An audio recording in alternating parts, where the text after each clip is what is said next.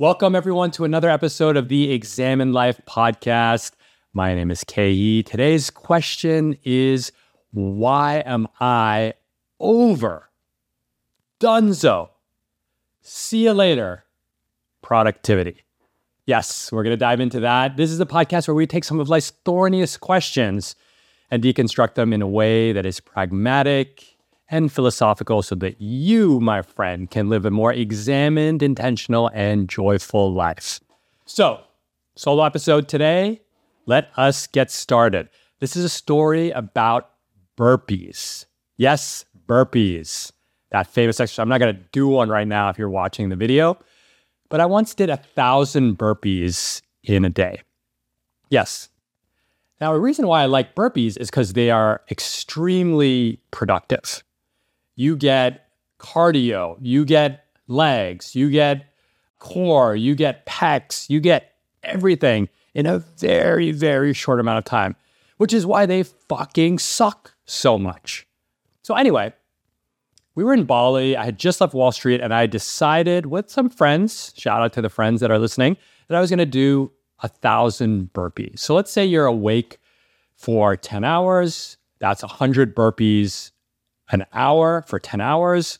And if you divide that um, by half, so that's fifty burpees every thirty minutes for ten hours, or that's twenty-five burpees every fifteen minutes for ten hours. Now, we had this little villa uh, in Bali, which had a pool. So I was doing these burpees and then jumping into the pool. I would call it fire and ice. Yeah.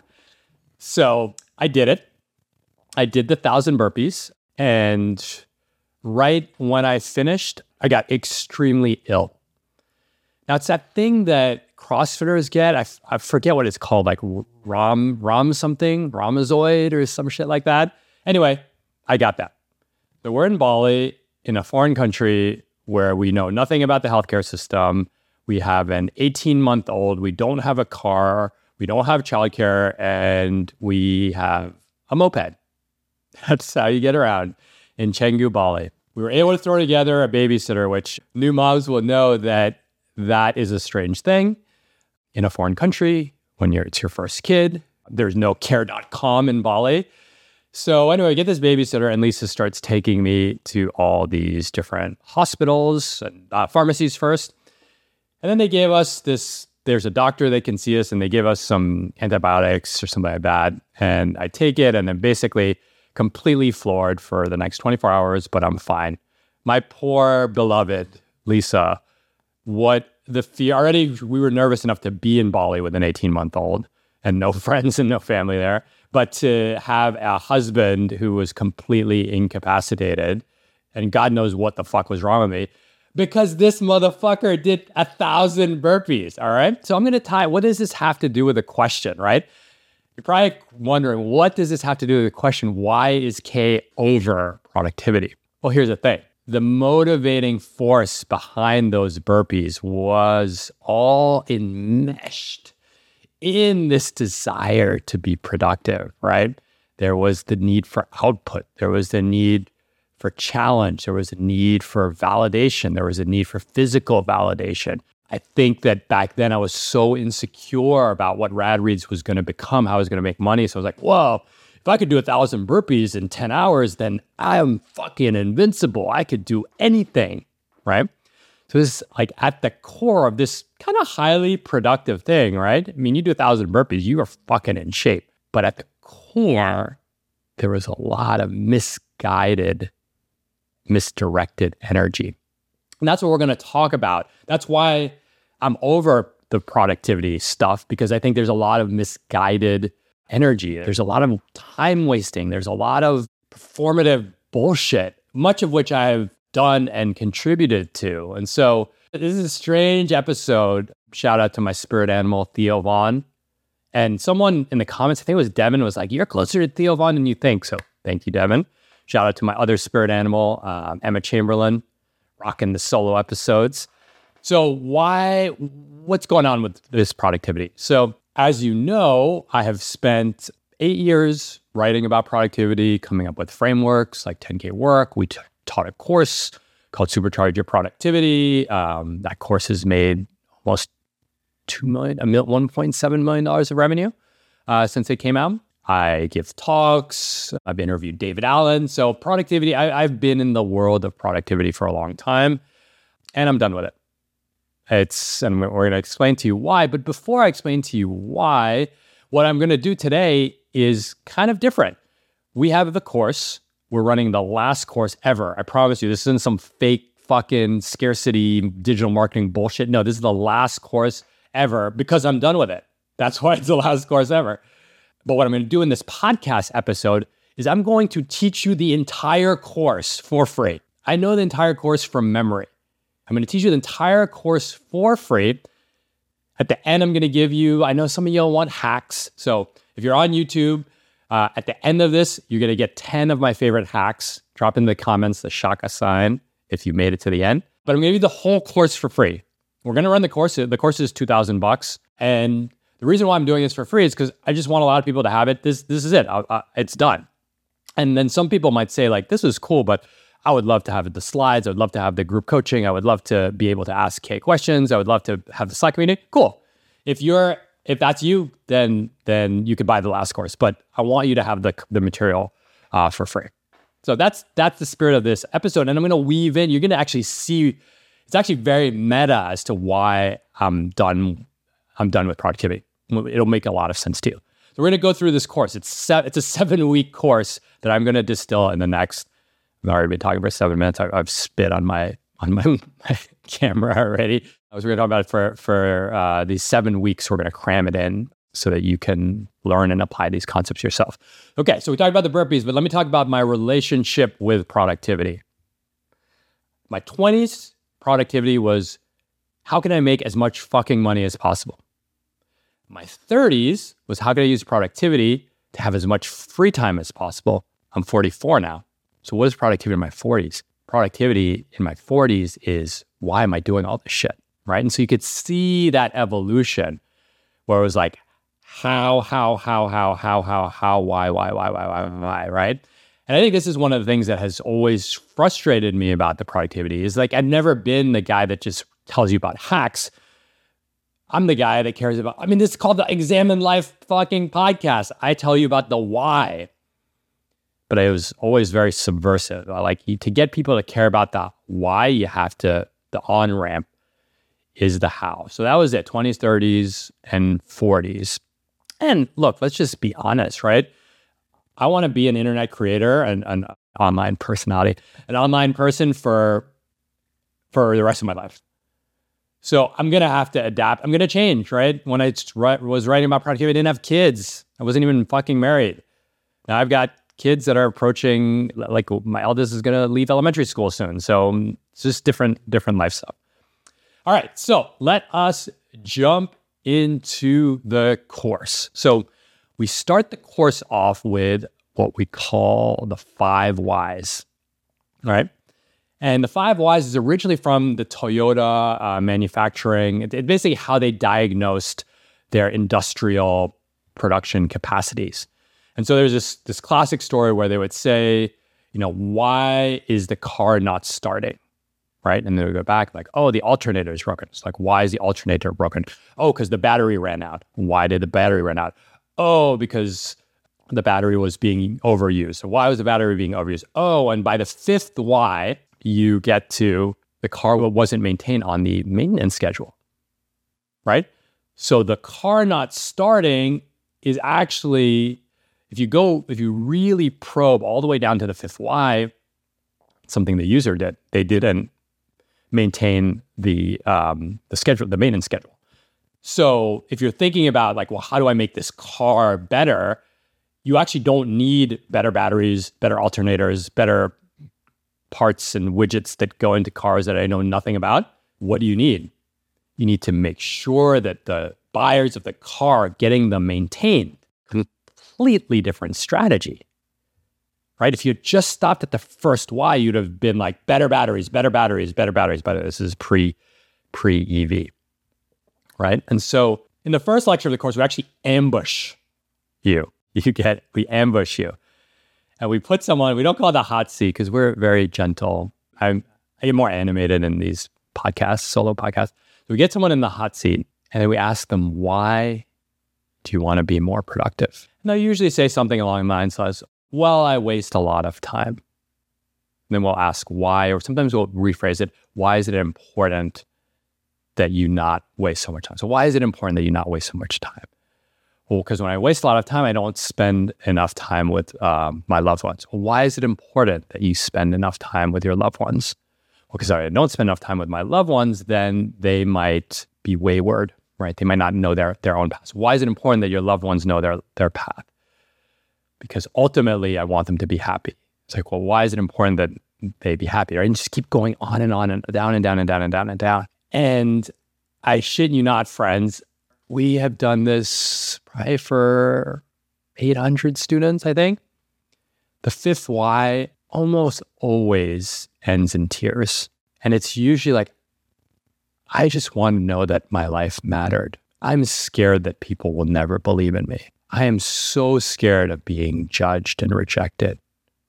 I feel unloved at my core. I mean, at the end of the day, we just, we want to be able to love well, to give and receive love. And that's what was so magical about that five why question, because the fifth why is, is a, it's just a very human need, right?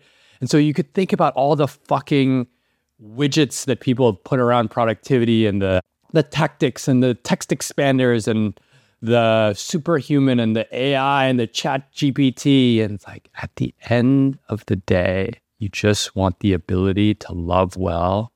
And I think this is the second part's really hard, the ability to receive love, right? So you get into these things of perfectionisms, of self-worth and self-loathing, inner critic, uh, the inability to start, right?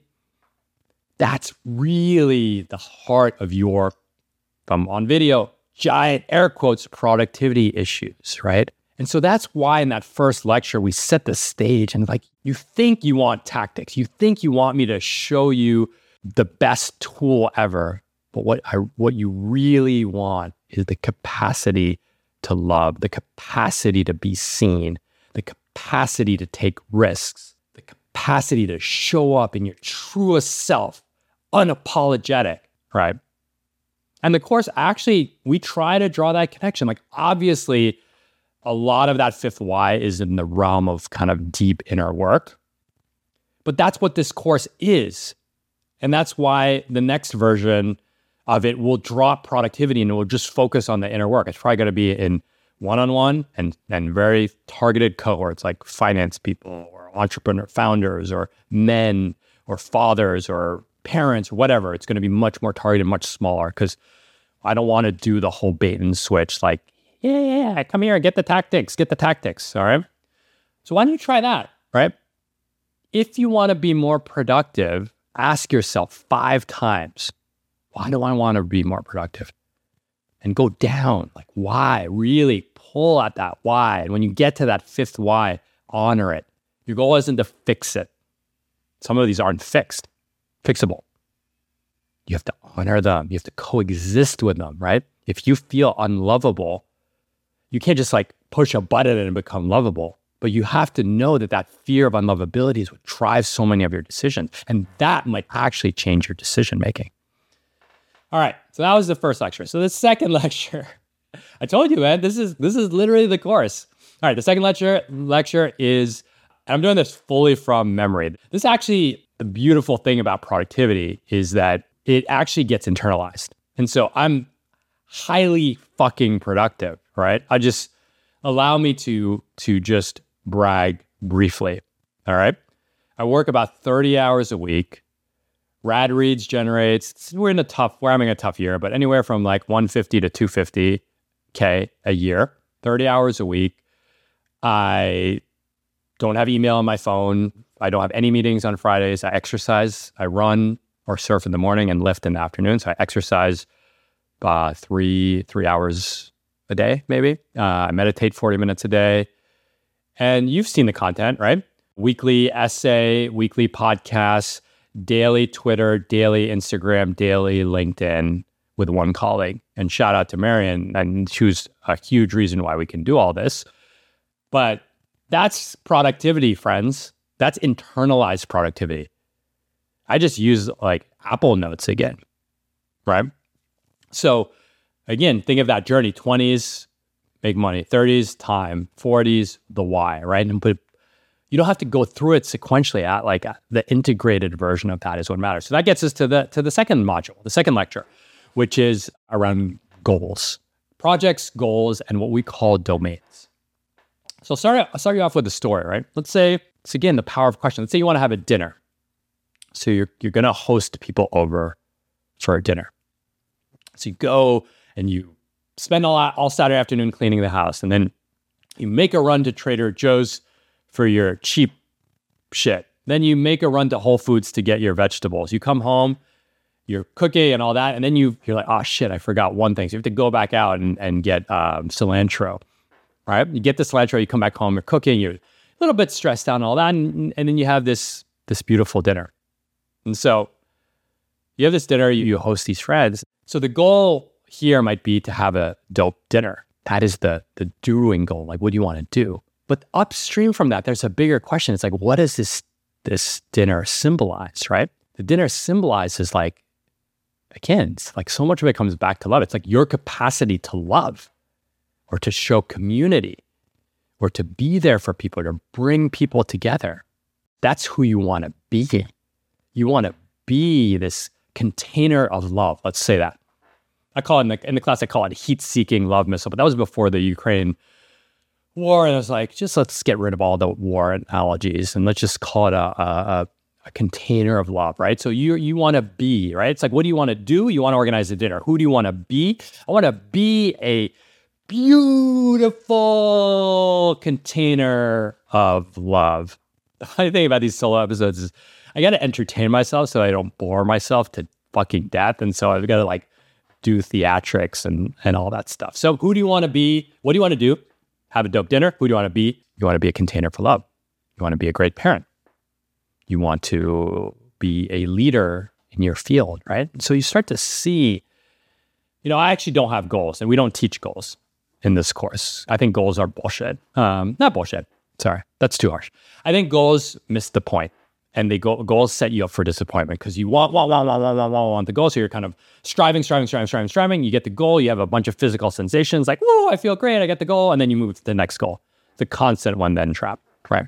So that's why we don't teach goals. We want something more integrated, more, more present focused, so to speak. So we have you think about these B goals. And the question is that simple.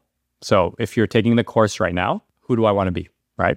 And you can think of it in different ways. How do I want people to talk about me when I'm not around? What's on my tombstone? How do I want my kids to describe me? How do I want my spouse to describe me? Man, those are good, right? Damn, I don't want my kids to describe me. Like, that's who you want to be, right? Think about it. All right. So that's B goals. So set up your B goals. Then we have projects. Projects are easy. That's what you're good at. That's your your standard to-do list fare. I'm going to say it's your Shake Shack of, of fare. That's, that's a bad joke. But anyway, your projects. Projects are a group of tasks that have a deliverable and an end date. And you guys are good at projects. I don't need to tell you much more about projects, but it could be like, run and plan my wedding. So you have a wedding, you have all these tasks, and then you have the wedding, and then it's over. And then you wipe that project off. Due date, fixed set of deliverables. But if only that was the only part of the picture, because there's something else. Remember that Eisenhower matrix? What's important but not urgent? The things that you kick the proverbial can down the road. I was going to kick, but I just kicked my printer. You kick the can down the road. You hit snooze on it. You never fucking do them. I, look, the reason you don't do so many of these things is because they don't have due dates. We call these domains. So again, we have B goals at the very top, one level below, projects, and then next to it, what we call domains. Domains are, they satisfy a simple test. They're groups of activities that say, I need to maintain a standard in these activities, but there's no end date. So what do I mean by that? Your health, your blood pressure, your pre-diabetes, talking to myself, your hair loss, kind to myself. How are you going to take care of those? There's no end date, right? It's not like on July twenty twenty-six, I will stop worrying about maintaining my health. No, no. In fact, you'll have probably more things to worry about your health on July twentieth, twenty twenty-six than whatever, November, September twenty twenty-three. So domains, I'll make it easy. Health, key relationships, finances, self-improvement slash spiritual growth slash learning. You can kind of collaborate that how you want. Giant assets like home, car, right? Your home probably has a bunch of activities, and, and you might sell your home, but you know what I mean? Like you, you're probably not thinking of selling your home. So, so all of these things are just standard, right? You need to maintain your house to a standard. You need to maintain your health to a standard. And yes, some of them might have tasks like mow the lawn, but others might be more nuanced, like ensure that I change the septic tank every seven years, right? Or notice the cracks in the garage door, right? Keep checking in on the cracks of the garage door, because at some point the garage door is going to crack, going to break. So those things, they don't have an end date. And I mean, we don't even have to talk about money, savings, and estate planning, and wills, and living wills, and five twenty-nines. And yes, some of them are tasks, but others, like for example, I've been thinking that we're in a very lucky position, but I want to, we want to die, die with zero, or do close to die with zero, which basically means you give your kids money maybe when they're thirty, when they're forty, versus a lump sum when you pass. So I think we're fortunate enough that we'll we'll have more left over when we're gone. Do I need to do anything about that? Do I need to set up structures so that I don't, A, that I can maximize the gift to them, but B, that I don't, you know, screw myself if they, you know, do something nefarious, or if something, something happens, right? So I need to talk to an estate person, or, or my homie Adam Katz, who was in episode eleven, I think, my wealth manager. So again, you could see that like that's a task, but it it's kind of a squishy task. And you could see how you could just be like, next weekend, next weekend, next weekend, next weekend, and two years go by and you, you still haven't done any progress on that. Because yeah, the, de- the deadline for this doesn't matter. The, the deadline for this is so far away. So these are the important and not urgent, right? They're domains. So, okay, so let's do a little recap. This is module two. Who do you want to be?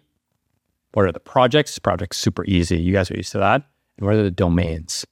Health, money, relationships, self-improvement, big assets. And they each have tasks with them. Now, we don't cover this much in the course, but the key to domains is having really good habits, and is to really integrate, internalize that behavior. Again, it's like why we're not teaching this course anymore, is because the next chapter for me is to meet people who have already internalized most of these behaviors, because there's so many better people teaching the tactics. Like there's the how and there's the why. The why is so much more juicy, but you need the how. You need a basis of the how to get to the why. All right, module number three. Remember, I will give you tips. I give you my top ten. If you're watching the video, just wait till the end of this video. Drop the shaka if you made it to the end. All right, next one is ten K task management, right? This is really our modified, watered down version of David Allen's Getting Things Done. That book is powerful. We are going to talk about it in a subsequent episode with Natalison. This is the whole thing. It's a fucking three hundred ten page book on productivity. Most people have no business, none, reading a three hundred page. Read a three hundred page book to make, to, to for enjoyment, yes, but a three hundred page book on productivity. And that kind of is at the heart of my issue, why I'm kind of getting out of all this productivity stuff is, you know, for a long time, I read the three hundred page book so I could teach it to you all in an hour, two hours. I don't even want to do that anymore. Someone else, that I'm handing that off to someone else. And I'll refer, if there's a great someone else that does that, I, I will refer people to that someone else once we retire this program. Again, the why is so much juicier than the how. Okay, ten K task management. These are a few principles. Once you've set up your lists, projects, domains. Now, module three, how do you make it all happen? Okay, the first thing is capture inboxes. One of the reasons why I was so obsessed with projects, I didn't want to worry about shit ever. So that's why I use, this is a G T D concept. By the way, I'm saying G T D like everyone knows what the fuck I'm talking about.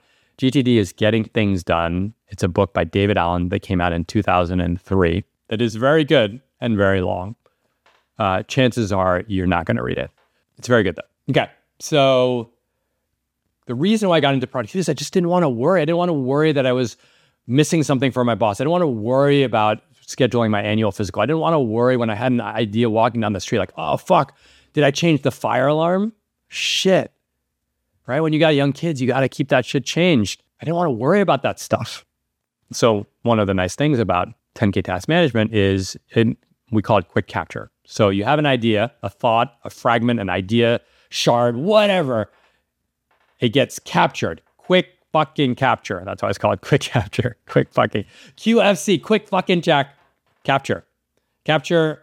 And there's three ways you capture it. You capture it in your to-do list. And again, this course, by the way, is completely, it doesn't, I don't care if you use Notion, Todoist, a piece of paper, a bullet journal, it doesn't, doesn't matter to me. This is a system, not a tool. So you capture it. And I would suggest you capture it in two places. And if you're a ninja, like super advanced, I'll give you a third option. So capture it somewhere, Apple Notes, somewhere digital, Apple Notes, Apple Tasks, Apple Reminders, or whatever to-do list app you use. Then always have a notebook near you because that's quick capture. That's the best, the fastest capture is a notebook. And then if you're really feeling like a, a wizard, use audio. So I'm always talking to Siri. Hey, Siri, remind me to change the smoke alarm. Hey, Siri, remind me to tweet this. Hey, Siri, remind me to... Oh, see, Siri's, Siri's going off as I'm talking. Good, Siri. You are well-behaved, Siri. So use Siri. I added that to the list. See? Siri can't make this shit up. Okay. If you're more advanced, use voice. It's very, very powerful. Apple Watch, whatever. Now... this gets the idea, again, smoke alarm. Change smoke alarm out of your head so you can just go on with your day. Keep creating, keep making your art, keep trading that money, keep coding. Don't worry about this. Don't stop worrying about the smoke alarm. You got it. You got it. I, got, I know you got it. Okay? So you get the smoke alarm captured. So that's quick capture. What happens at the end of the day is you... this is where habits come in, the internalized behaviors. You take every task, they go in an inbox, right? And we get into much more detail here. This is one of the details I'm going to have to skip over in this podcast. But once you have all these things captured, let's say it's five o'clock, or since everyone works from home, maybe you stop working at four now, four o'clock, and you just have all these tasks, you move them one by one into the different lists. So remember, you have a bunch of projects, you know, uh, plan my summer trip. And you have a bunch of domains like my house. Oh, smoke alarm house, right? Goes into that list. So you could see there's the lists and that pull that the lists map up to the tasks and that pulls all the tasks out of your inbox. You start the next day with a clean inbox and then, you know, you might be working out and you're like, oh, I forgot to order paper for the printer that I just kicked. Then you like quick capture it at the end of the day.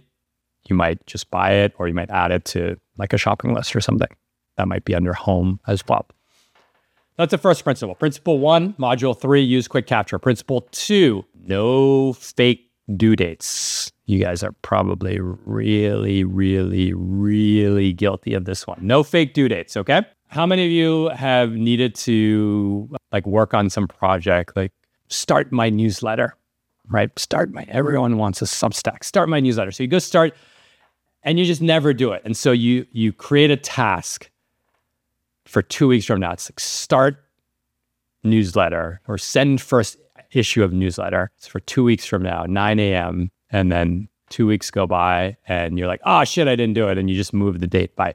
That's because your brain is really smart. Your brain is really smart. What your brain knows is like, that's a fake due date. I don't need to do it by that day. So I'm not. But your brain also knows real due dates. So what's a real due date? Real due date is pay my rent. Or no, real. You want to get real on due dates? Pay my life insurance premium. Those motherfuckers do not mess around, right? Think about it.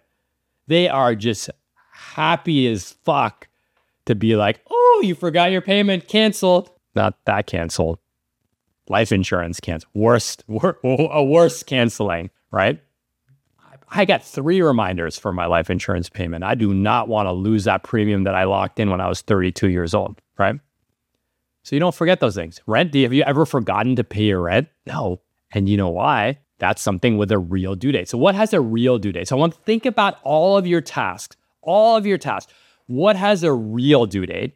So things that have real due dates usually are like payments and enrollments, like sign up my kid for after school class, right? That's like a real. So real due dates are things where there is a severe and immediate penalty if you don't do it by that date. So let's say your rent's due on uh, the first of every month. If you don't pay your rent on the first, there is a severe and immediate penalty for not doing it. But let's go back to sending the first issue of your newsletter. There is no severe, there is no penalty. Thus, it can't be immediate either, which is why you never forget to pay your rent, and which is why you have not hit send on your first newsletter. So you have to no need to understand that there's a, this there's two types of tasks. And I, in my tasks, and I think this is the same for you, I've seen this with so many other people, I'd say only ten percent of tasks actually fit the threshold of having a due date. So that means ninety percent, nine fucking zero percent of your tasks, ninety percent are not worthy of due dates. So what I want you to do, if you're taking the free version of this class, go into your tasks and look at the test. Is there an immediate and severe penalty if I don't do it by this date? And if the answer is no, you must remove the due date. And you're probably saying to yourself, I can't, or I'll never do this thing. Well, we'll cover that in one of the later modules in this video, which is the weekly review. Right after we do the weekly review, I will give you the ten tips, because I know I know you're like, Kay, give us the ten tips. They're coming. They're coming. It's, you could, like, fast forward the video to the last seven minutes and you'll get the tips, right? If you're that lazy. All right. That was module three. Module four. Module four actually takes place over two live sessions, and it's all about ten K work. ten K work. High leverage, high skill. It is the reason. ten K work is the reason why I don't work a lot. I'm not kidding. This is not a marketing pitch. Everything I look at is through the lens of this matrix. Now, this is going to be a little hard to do on audio, and I'm not putting up the slides on video, but picture a matrix, and then one axis is leverage, and the other axis is uh, skill. Low skill, high skill, low leverage, high leverage. By the way, for the finance geeks that are listening, hola, hello, finance geeks. I know there's a lot of you in this podcast, in this room. Uh, we're not talking about financial leverage. We're talking about the amplification of le- of effort, right? All right, so go through each quadrant, right? You have ten dollars low skill, low leverage. This, the litmus test of this is, can I do this hungover? Quick update. Since the drinking episode, I have had one drink in three weeks or so. It's been fucking awesome. Okay, can I do this hungover? Replying to emails, Slack messages, formatting, Excel, you know, Excel labor, F nine work, ten dollars work, low skill, low leverage. Then there's one hundred dollars work. This is a sneaky fucking category. Sneaky, sneaky. one hundred dollars work, high leverage, low skill. This is the land of productivity, of your traditional vanilla productivity guru. This is the fucking eat the frog, cold showers, use this app, use Roam, export your Kindle highlights, G T D, right? So what makes it, there's a little bit of leverage, don't get me wrong. When I give you the tactics, they're all one hundred dollars tactics at the end of this video, podcast. They don't fucking move the needle, right? Now I'm talking to, to the people who are obsessed with productivity. You've read David Allen's book. You read all the blogs about, you know, all the tricks and tactics, and you're always up to date with the latest app. Let me ask you this. Think about where you would like your life to be in the next ten years. Let's say pick a date, like ten years from now.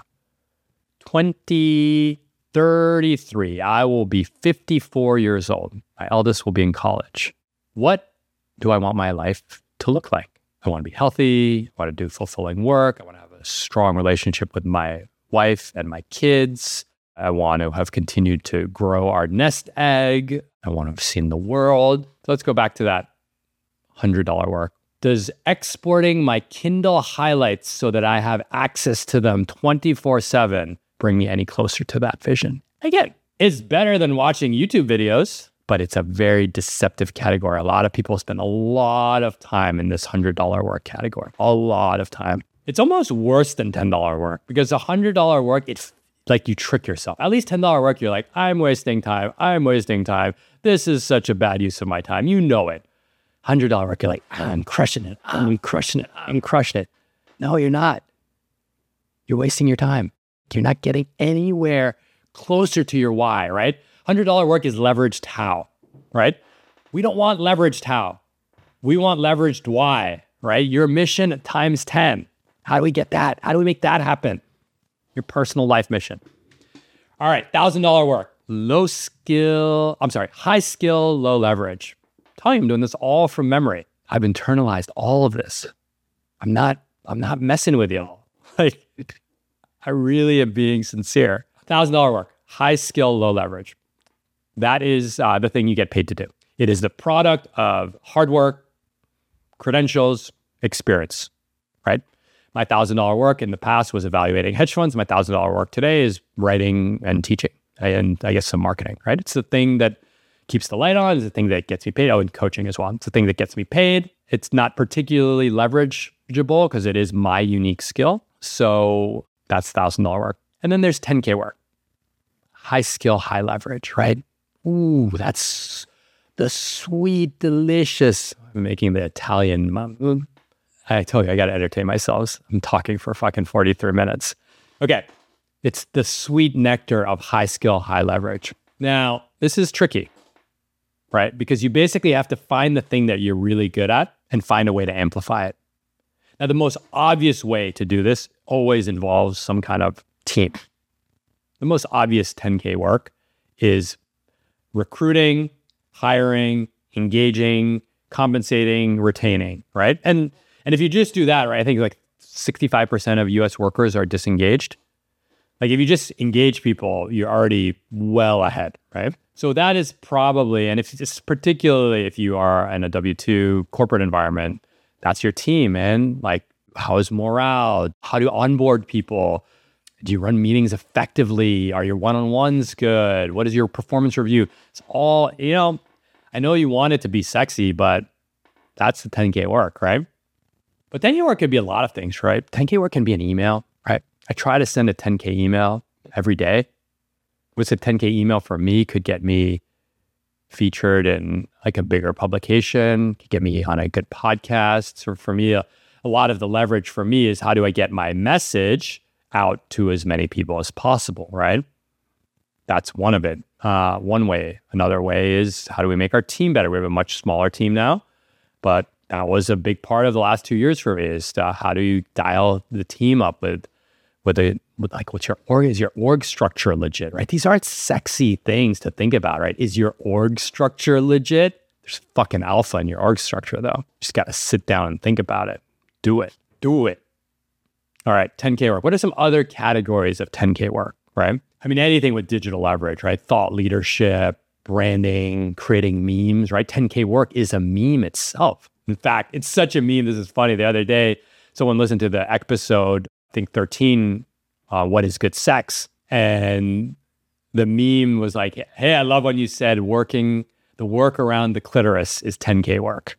I was paraphrasing what my teacher was telling me on the podcast. But think about that. Someone is saying, is using our language in a context that's even beyond the way we talk about it in a public forum, Twitter, X, right? So branding, memes, you know, Jeff Bezos, he's like, it's day one. The headquarters are day one. Everything, he signs off the letter, it's day one. Fuck, he writes his annual letter and and C N B C starts writing about it. It's day one, it's day one. It, what's day one? Retaining the sense of urgency, even though they're the third most valuable con- company in the world. How do you re- retain that sense of urgency of a startup? Language, communication, transparency, relationships, ten K work. My entire practice, coaching practice is built off of relationships, all ten K work, relationships, just maintaining these relationships across industries. I talk to people from finance all the time in a way that is helpful, not in a way that is like, hey, buy this service that I have. I never sell, right? The ten K work is I sell as a byproduct of doing the ten K work of authentic relationship building, right? So think about that. Think about that statement. All right, pricing is another example. If you're really good at pricing, right? How do you make more revenue? You sell more stuff or you increase your prices. A lot of independent people have insecurity about raising their prices, myself included. My ten K work would be getting better at raising my prices, right? Prices going up. So that is ten K work. Module five brings it into focus with very specific examples like, how do you build that portfolio of ten K work? The portfolio of ten K work, think about a regular portfolio. You have a little bit of cash. You have some bonds that pay interest, coupon. You have stocks that, you know, generate reasonable wealth over the long term. And then you have high leverage stuff, startup equity, crypto, real estate, things real estate actually has leverage in it. So if you think about that as a portfolio, right? Depending on your risk tolerance and what you want, I don't keep cash. We're doing a separate episode on my finances. I don't have any cash. I just live off, I, I manage cash through margin, and I don't have any bonds. So I have only stocks and then equity, which is basically in myself and other like private equity things, mostly in myself. So I just own stocks, which is one K work, and equity in myself, which is all this stuff that you're consuming, which is the way that that this compounding is going to bring me financial remuneration. But that's my risk. I, I'm the higher, I take risks. Someone else might say, you know what? I'm going to do mostly one thousand dollars work. I'm going to show up in my job. I'm going to do exactly what they told me to do to a T, right? You're going to live a great life there. I have to do some admin stuff. I might try to get a little better on the margin. So that's a ten dollars and one hundred dollars work. And then ten K work. Maybe I'm going to get better at recruiting for my team so that my team performs better. Then I'll get paid better. That's their ten K work. Or maybe I'll improve our remote work policies, like collaboration policies, so that we are crystal clear on expectations, right? That would be this person's ten K work, right? They are not trying to knock it out of the park. They're not trying to become the next founder. They're not trying to become an online entrepreneur. They just want to do above average. Uh, they want to get an A, an A plus at their job, right? So they might sprinkle in ten percent of their work might be ten K work. So that's the portfolio approach.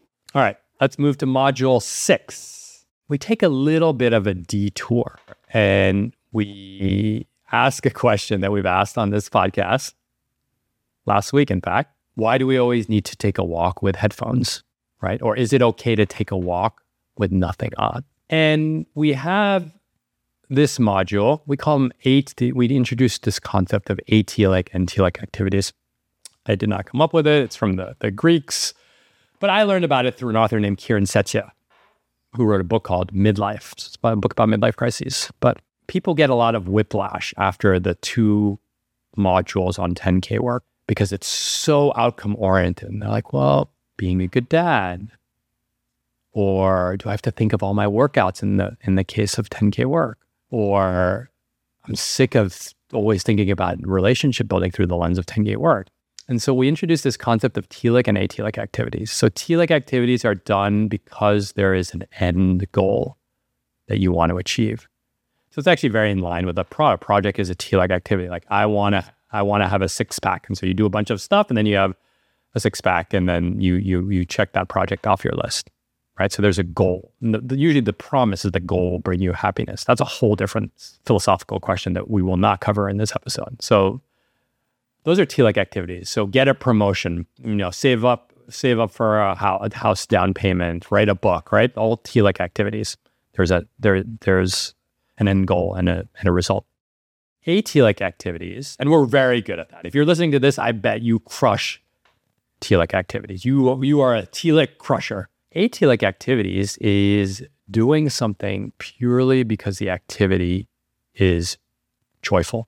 Listening to music, calling your friend, calling your mom, making love, going for a walk, being in nature, right? We, in this kind of output, achievement-oriented society, we can just We can do two things with atelic activities. We can just dismiss them. Like, what's the point? And I see this all the time with fiction. And I did this myself. I've shared this in other videos. I didn't read fiction for fifteen years while I was on Wall Street because I'm like, this shit doesn't make me money. And so I would read textbooks and books on options, pricing, and all this stuff. Really hardcore shit. But then I'm like, all the fucking joy's been sapped out of my life. I love li- fiction. I love literature, right? And so you could see these trade-offs that we make. It's like, oh, we decide to listen to the all-in podcast instead of listening to music. Or God forbid, driving in your car in silence. I once put a video out there. I was like, when you take a trip by yourself, do one leg with a music or podcast and the other leg in silence. People look at me like I have four heads. Like, are you out of your mind? That's so unproductive. I'm like, well, maybe that's part of the point. Again, my my qualms with all this. So we really have you think about these AT-like activities, and we really have you think about what's holding, like, why are you so against this, right? And that actually becomes a source of joy when you can embrace these AT-like activities, because you're no longer just trying to get the next dopamine hit of of achievement, of output, right? And my next video is going to be about toxic achievement culture for kids, is that this is bleeding down to kids, where it's like, it used to be like, go play soccer. It's like, no, go play soccer, score as many fucking goals so that you could get to a d- recruited to a Division One school, so that you could then work on Wall Street, so that you could then be rich, and so then you can be happy, right? And, and that starts at, you know, I see it in the fucking second grade or second grade football, soccer here, right? So we take these AT-like activities that we should just be enjoying for the activity itself, and we transform them into T-like activities. So I want you to think about, are you in balance? Are you in balance between the activities that are T-like, outcome-oriented? They're making you money, they're getting you paid, they're getting you status. Getting you status. It's an important one. And the A T-like ones, no status. There's no status on a hike, bro. And think about that portfolio, and think about when you swap one for the other. Think about when you, is it hard to be in silence? All right? Now, I'm not even talking about meditation. I'm just talking about taking a fucking walk in silence. No, you can't call your mom in that walk, even then. All right, how are we doing on time? fifty-five minutes. You guys are ten minutes away from the tactics that you've been so patiently waiting for. Fuck, I forgot to get bring water. All right, next module, module seven, ten K questions. I love this quote. I'm not a particular fan of Tony Robbins, but the quality of your life is measured by the quality of your questions. I... think that people listening to this, people who are driven by productivity, are too focused on questions that have very specific answers. And in fact, they've probably lost the urge to question. There's a statistic. They looked at the the percentage of dialogue that was questions in little kids, and it was like eighty percent question. A little kid speaks eighty percent in questions, and then they look at an adult, it was twenty percent. We stop asking questions. We think we know all the answers. Questions require humility. Questions feel like a waste of energy. We just want the answers. I might have said that one already. So we help you. This is the direction I want to keep going in. It's not as sexy. There's not this like quick hit, but we basically help you in module seven come up with two types of questions. We have North Star questions, which is kind of like, where am I headed? This we actually use questions in lieu of goals. In lieu. I love saying that. In lieu of goals. It sounds so fancy. So North Star questions, where are you going? And the other types of questions are alignment questions. Still doing it from memory. So North Star questions are like, what does success mean to me? When will I know that I'm happy? What is enough? Right? The beautiful things about these questions, they're not really like, yes, you can answer them with your brain, but there is a, a bit of a spiritual surrender in some of these questions. Like, when will I, when will I know I have enough? It's not like five million bucks. Like, no, there's a there's a surrender. You know, Pema Chodron calls it this groundlessness, right? These questions are a little groundless. If you think you can answer them with a bulleted essay and a PowerPoint, think again. Those are the North Star questions. So they kind of aim you loosely. They're the closest thing we have to a goal. Then the alignment questions are, are you in alignment? What would I do if I wasn't afraid? How am I showing up for the people I love most? Who gets my best energy? Am I at peace? I always think about that one, where I ask people, if you're, the inside of your head was uh, a body of water, like an ocean, a lake, a river or something, what would it look like? Would it be a tsunami, a hurricane, ten foot overhead, fucking barreling ass waves? Or would it be smooth, serene lake? Like, I think we all, all want that serenity, man. We all want it, but we chatter, chatter, chatter, do, do, do, tealic, tealic, tealic, tealic, goal, goal, goal, goal, goal, goal, goal, goal, goal. Right? So, am I in alignment? What does peace look like? How do I find peace? How do I find satisfaction? Am I content? So we give you these questions for you to just reflect on over the course of your day and your lives. So these are the ten K questions. I think one, like I said, one of the most moving parts of the lecture. All right, at the hour mark, we're in the last module, module eight. I think we collapsed it to seven in the course, but module eight, the weekly review. Now you probably remember how I said no due dates, no fake due dates, right? So if you pull up your list, you pull up your home list, change the smoke alarm, buy paper for the printer. You pull up your list for money, ask my accountant about giving while living, review that I am withholding the right amount of money, right? None of these have, they don't qualify for due dates. So there needs to be a process that captures them in. So we have a whole matrix about, honestly, the weekly review is just, it's the gateway to self-reflection, right? But we won't cover that there. We make it super pragmatic. Like, what do you need to do on a weekly basis to make sure that everything is in alignment, right? So it's very simple. The first thing you do is you go through every list. So every project and every domain, and you just look at them and you say, do I need to do any of these this week, right? Particularly the ones that don't have due dates. That's when you might start scheduling. You might say like, oh, you know, I need, really need to think through this, you know, give while living thing. I'm going to set up thirty minutes of time to call my accountant. You schedule that meeting, right? There's no deadline, but now you've scheduled it, so it's going to happen. So you go through every list. Next thing you do is you review your aged tasks. This is really important. Set up a threshold. I recommend three months, but you sort all of your unfinished tasks from oldest to newest. You're going to have some weird ass shit. Like someone told you to buy some random book seven years ago and it's going to be on that list. Sort it from backwards forward and delete everything that's beyond that three month cutoff. You're like, no, what, what if I never do the thing? Like, bro, it's been three months. There's no consequence to you not doing it. You're not going to do it. Let it go. It will find you. It will find you when it needs to find you, right? So you go through your age task, again, all from memory. Then you identify your ten K work. And I encourage you to do twenty-five minutes of ten K work every single day. I promise you, if you spend twenty-five minutes thinking, it's basically thinking time. If you spend twenty-five minutes a day thinking every day, every dream that you want in life will happen because you've committed an unimaginable level of commitment and, and intentionality and intensity in one fell swoop. I'm pretty good about twenty. I'm probably twenty-five minutes a day, like three days, three to four days a week. I kind of relax on Fridays.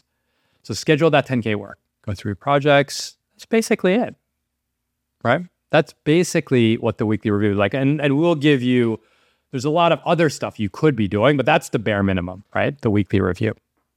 And again, want you to be constantly thinking about those questions, those ten K questions. Like we'll have you pick these ten K questions. By the way, everything that I've said on this is also exists in blog form.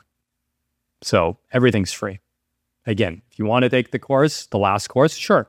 Because there's a lot of hand-holding. Obviously, we don't go through it this quickly. There's a huge community too.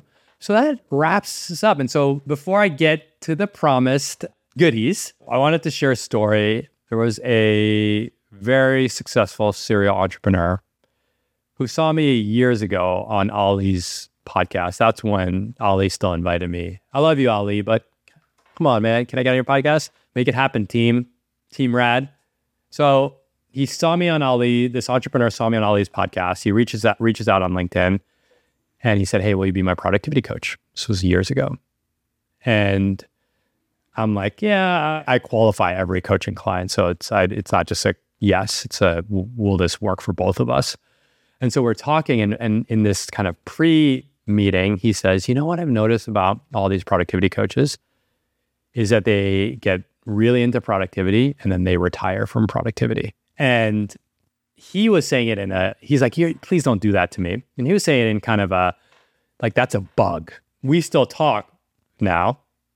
He's my longest coaching partner, probably listening. If you're listening, shout out. I love you, man. We don't talk about productivity anymore. We talk about ten K questions. We talk about family. We talk about mission. We talk about dying with zero. We talk about all that stuff, right? He's fucking productive. I'm fucking productive. So I think that the fact that you stop talking about it is a feature. It means that you've internalized it. And that's it. You move on. There's this quote. I will. I did write this one down. It's about money, but you could say it's like productivity. Money is like gasoline during a road trip. You don't want to run out of gas on your trip, but you're never doing a tour of gas stations. I'm done giving the tour of gas stations, but I want to give you the map. That's the next chapter for me. It's helping you find the map, giving you the gas when you need it, but we're done giving you the tour of the gas stations. All right, so you've waited this long.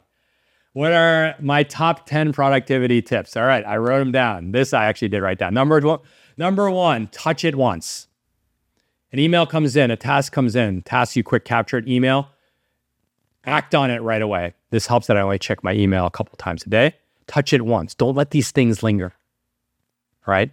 If it's lingering, it's using up unnecessary cognitive space. Number two, use the social media password trick with your spouse. I'm pretty prolific on social. I don't have Twitter on my phone. It's all scheduled. I have all this stuff on my desktop, but social media on desktop is not fun. Not at all, especially not Instagram. So I have seven minute timer for TikTok and Instagram. But the thing is, I don't know the code. Lisa, my wife, knows the code. So when I run out of those seven minutes, I have to go to her and say, sweetheart, can you please unlock TikTok for me? You use it. You end up using that one sparingly. All right, number three, keyboard shortcuts. I fucking love keyboard shortcuts. We talk about this in the Natalison episode. I use Text Expander. I use Superhuman. Superhuman for email. I zip through my email. You have to learn a new language. I think I do put the Text Expanders in uh, one hundred dollars work, but man, if you can shorten your keystrokes and stick with it. So I've been using Text Expanders for five, seven years now. But the funny thing is I go, they have this statistic, like you save this much time because they convert it to words per minute. And I was like, I use Text Expanders all the time. And, and I went to the, how much time did you save? It was like six hours. I'm like, great. I definitely spend more than six hours coding them in. But that was a one-time cost. That was number three. Number four, if it scares you, dig in. That email that, that you're just resisting, that task you're resisting, there's a story behind it. Go figure it out. Probably has to do with that fifth why, right? Rejection, unlovability. Number five, quick capture. There's this, I, I just don't want to worry, right? So if I have an idea, it goes in, goes somewhere, then I stop worrying about it until I clean up my inbox, right? It's quick capture. Huge fan of quick capture. Number six, this is a fun one. I call it the next hang ritual. In general, I love rituals. I think rituals are slightly different than habits because they have a baked-in calendar component to them, where a habit might, it's a little bit less. But with my homies, we get together and then right when we leave, we whip out our phones and we're, we pick a date six weeks ahead and say, hey, we're going to hang out again. Calendar's wide open. None of that back and forth texting stuff. Oh, are you free on this day? Are you free on this day? Stop texting me. There's people like me. I only respond to texts at night that slow down the chain. Nope. Rituals, next hang hack. Relationships. We talked about networking a bit. Just I released earlier a really long YouTube video that, that talks about how I use networking on Wall Street. I keep in touch with everyone who is important to me. And this could be important in you just, we we vibe. It can be important we've worked together. It can be important that we have a unique shared history. And so with every one of these people, hundreds and hundreds of people, they just rotate on a cycle, which is a check-in cycle. Couple months, couple weeks, a year is the minimum. So I, I, many of you listening have probably been on the receiving end of my birthday. I make these like elaborate birthday videos for my, for everyone, all my friends. And so I just have this ongoing reminder schedule of, did you check in with this person, this person, this person, this person? All right. Minimize the number of decisions. I hate making decisions. So I try to make everything not a decision, right? That means automating things, but it also means recognizing that certain decisions come with a million other decisions. A, a, a huge example of that is buying a home versus renting. I just don't want the decisions. Like, should I interior design my house? No, because I'm a renter. Done. Next question. And that's a personal philosophy. Min- minimize for a number of decisions and decide quickly. So there's just, you know, like, I just don't want, I want to be at peace. I don't want to worry about stuff. Life's too short to be thinking and ruminating about shit that doesn't matter. Habit stacking, number nine. So I'll give you an example. I woke up this morning, meditated. I didn't turn, didn't look at my phone at all. I meditated. I drank a thing of water. I dropped my kids off at school. I had my gym shoes laid out. I ran six miles. I came back. I made a keto breakfast. I had my coconut water ready. I had my seven vitamins and some supplement and, and different uh, electrolyte supplements. That's it. It was just, it was all there. There's just like all those habits fit together, right? Like I, I'm better at getting my kids ready for school when I haven't checked social. I eat better when I've run. I run better when I've actually laid, I, I do the atomic habit. I laid out my, I lay out my running clothes so that I just pick them up and run. Like no friction, no friction, no decisions. They're just there. That was number nine, habit stacking. And number ten, I'm a satisficer, not a maximizer, right? I'm not trying to eke out. And this is why I'm retiring from the traditional realm of productivity. I'm not trying to eke out every last, last penny, every last minute of everything. No, I'm trying to find the big rocks. Trying to find the things that move the needle. I'm going to spend all my attention there, help you spend all your attention there.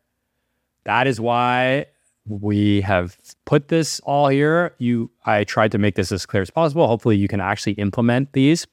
Um, if you do want to take the course, it's, it's the last one. Again, hand in my heart, no scarcity, none of that. Just sign up link in the bottom. Th- then we're done. I'm done. We're moving on to, to, we're moving on to more work on the, on more inner work. And the inner work is going to be much more one-on-one focused. Like I said, it's going to be group group focused, and it's going to be cohort focused. So there's going to, we already have a, a, a men's group of financial services professionals. There'll probably be one for parents, maybe one with founders, although I'm not, I can't speak well to many founder issues. So yeah, we're just going to go move more into the why. We'll we'll touch the how. We do need the gas from time to time. And you guys listen for an hour and thirteen minutes. This has been way too long. Peace. Love you. Rate, rate, review, smash the like, all the good stuff. Subscribe to the newsletter. I love you all so much. Bye.